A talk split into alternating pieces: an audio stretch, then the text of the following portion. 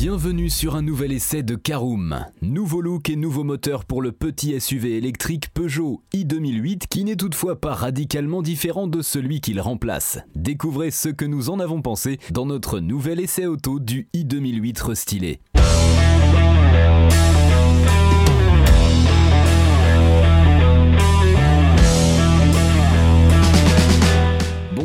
Bienvenue pour un nouvel épisode des essais de Caroom. Chaque mercredi, on vous partage nos expériences, avis et notes sur les modèles que nous essayons pour répondre au mieux à vos besoins sur l'automobile. Caroom, c'est un comparateur de voitures neuves, d'occasion et de leasing, mais aussi un guide d'achat qui vous accompagne et vous conseille dans toutes vos démarches automobiles. Bonjour à tous et ravi de vous retrouver cette semaine pour un nouvel essai consacré au Peugeot i2008 restylé. En première partie, l'extérieur et le design du Peugeot i2008. En deuxième partie, le poste de conduite et l'habitabilité. En troisième partie, nous verrons ce qu'il vaut sur la route. En quatrième partie, nos notes et avis sur l'essai. Et en cinquième et dernière partie, un bilan global de notre essai du Peugeot i2008 restylé. 2023 est une année importante pour Peugeot qui jongle entre restylage et grosses nouveautés à l'image du nouveau 3008 qui se fait attendre encore quelques mois. Mais pour les 208, 508 et le 2008 qui nous nous intéresse donc aujourd'hui en version électrique ici à l'essai, c'est simplement un nouveau look et quelques petites améliorations techniques qui sont au programme. Peugeot entend bien harmoniser sa gamme visuellement parlant, ce que suggère la nouvelle plastique du petit SUV par rapport à l'ancienne version. On ouvre tout de suite notre première partie, l'extérieur et le design du Peugeot i2008. La grosse nouveauté en termes de style se situe donc à l'avant du 2008. La calandre dispose désormais d'un motif différent, l'entrée d'air centrale en partie basse se fait plus importante et surtout, les feux diurnes sont désormais représentés par trois griffes de LED de part et d'autre du pare-choc, en lieu et place des simples crocs LED fins qui caractérisaient le style Peugeot jusqu'ici. Cette nouvelle signature lumineuse est bien plus imposante qu'auparavant, ce qui fait que le français perd en élégance ce qu'il gagne en brutalité. On aime ou pas, mais l'ensemble paraît en tout cas plus massif. Comme d'habitude avec les restylages, la silhouette n'évolue pas, mais on note tout de même une nouvelle signature lumineuse horizontale à l'arrière ainsi que la disparition du logo Peugeot alors que le nom de la marque est écrit en toutes lettres sur le bandeau noir reliant les feux. De nouvelles jantes complètent les changements. Deuxième partie, notre poste de conduite et l'habitabilité du Peugeot i2008. Dans l'habitacle, en revanche, donc, les nouveautés sont bien plus mesurées. Ce qui saute aux yeux sur les versions d'entrée de gamme, c'est que toutes les finitions disposent désormais d'un écran tactile de 10 pouces sur la console centrale, alors qu'il était réservé aux versions haut de gamme avant le restylage.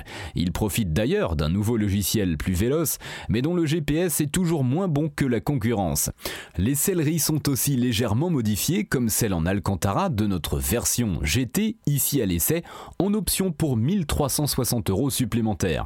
La qualité de finition de l'ensemble est bonne, et malgré quelques plastiques un peu quelconques, on sent que Peugeot a mis le paquet pour que l'on se sente bien à bord. Les places arrière sont décemment spacieuses et dans la moyenne de la catégorie, tandis que le coffre fait le job avec 434 litres de contenance annoncé. Troisième partie, voyons ce que vaut notre Peugeot i2008 restylé sur la route. L'une des grandes nouveautés du Peugeot i2008 est invisible. Avec le restylage arrive aussi dans la gamme un nouveau moteur électrique de 156 chevaux, tandis que le 136 chevaux qui était jusqu'alors le seul choix possible reste lui aussi dans la gamme. Mais entre les deux, le couple de 260 Nm est identique, ce qui fait que le gain en performance est modéré pour ne pas dire imperceptible dans la vie de tous les jours. Avec ce nouveau moteur vient aussi une nouvelle batterie de 54 kWh versus la 50 kWh pour le 136 chevaux dont la capacité utile est de 48,1 kWh. Le tout est réactif sans être démonstratif en mode sport mais ce n'est pas le même son de cloche sur les autres modes de conduite. En normal, la puissance est ainsi bridée à 109 chevaux et 220 Nm tandis qu'en écho, on tombe même à 82 chevaux et 180 Nm de couple. Ce dernier mode est vraiment à réserver à la ville, car le punch n'est alors pas suffisant sur route pour dépasser tranquillement, surtout si l'on roule avec deux ou trois passagers.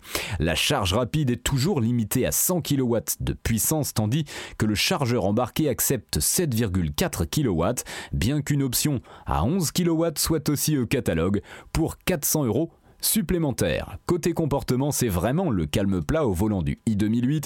Les suspensions paraissent molles, le roulis est nettement présent dans les virages et le français n'a absolument rien de dynamique. Ceux qui espéraient retrouver la précision de conduite des Peugeot d'il y a quelques années seront évidemment déçus. En contrepartie, le confort est bon avec une filtration correcte des aspérités, mais quelques trépidations et rebonds des jantes sur les petits chocs.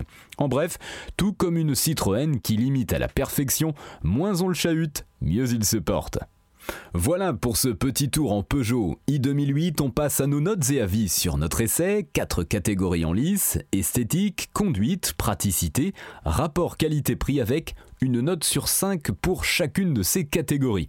On commence par l'esthétique, 3 sur 5, le 2008 perd en finesse ce qu'il gagne en muscle. En conduite, 3 sur 5 également, le confort est son souci premier qui se ressent. Question dynamisme aux abonnés absents. Praticité 3 sur 5 encore, la version électrique du 2008 est dans la moyenne. Enfin, en rapport qualité-prix, là encore, c'est un 3 sur 5, correctement équipé. Le i2008 est toutefois onéreux. Voilà, c'est l'heure du bilan global de notre essai. Le Peugeot i2008 restylé est l'archétype de la voiture pragmatique, assez peu enthousiasmant à conduire mais confortable, raisonnable en consommation. Nous avons relevé 17 kWh pour 100 km lors de notre essai. Dans la moyenne, question habitabilité plutôt bien finie, il n'a rien de l'achat coup de cœur mais assure là où on l'attend. En revanche, le budget qu'il réclame a de quoi faire réfléchir face à d'autres voitures électriques, car la version 156 chevaux démarre à 41 600 euros en entrée de gamme. On est ainsi très proche de voitures autrement habitable, performante et avec une plus grosse batterie comme la Volkswagen ID3 à partir de 42 990 euros ou la Tesla Model 3 à partir de 41 990 euros. Une MG4 moins qualitative en habitacle mais meilleure en performance et avec une bien plus grande batterie de 77 kWh est même moins chère puisqu'affichée à 39 490 euros. Difficile de recommander le Peugeot à moins que l'on veuille absolument un SUV, au moins en version 156 chevaux.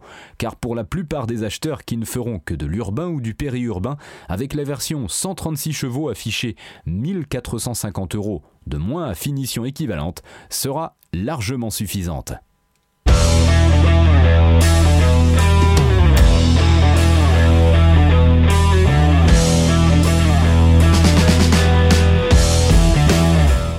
Voilà, on en a fini pour cet essai. Si vous souhaitez avoir davantage d'informations, n'hésitez pas à aller lire l'article en entier. On a mis le lien dans la description plus quelques bonus. Vous pouvez également le retrouver en tapant Caroom essai i2008 restylé sur Google. Et si vous avez encore des questions, vous pouvez laisser un commentaire sur l'article ou les poser sur notre forum. Merci d'avoir écouté cet épisode jusqu'au bout. S'il vous a plu, n'hésitez pas à vous abonner au podcast depuis votre plateforme préférée, à le partager de vous et sur vos réseaux sociaux. On en profite aussi pour vous demander de nous laisser une note et un avis sur Apple Podcast. Votre avis nous aidera à gagner en visibilité, ce serait vraiment sympa de votre part.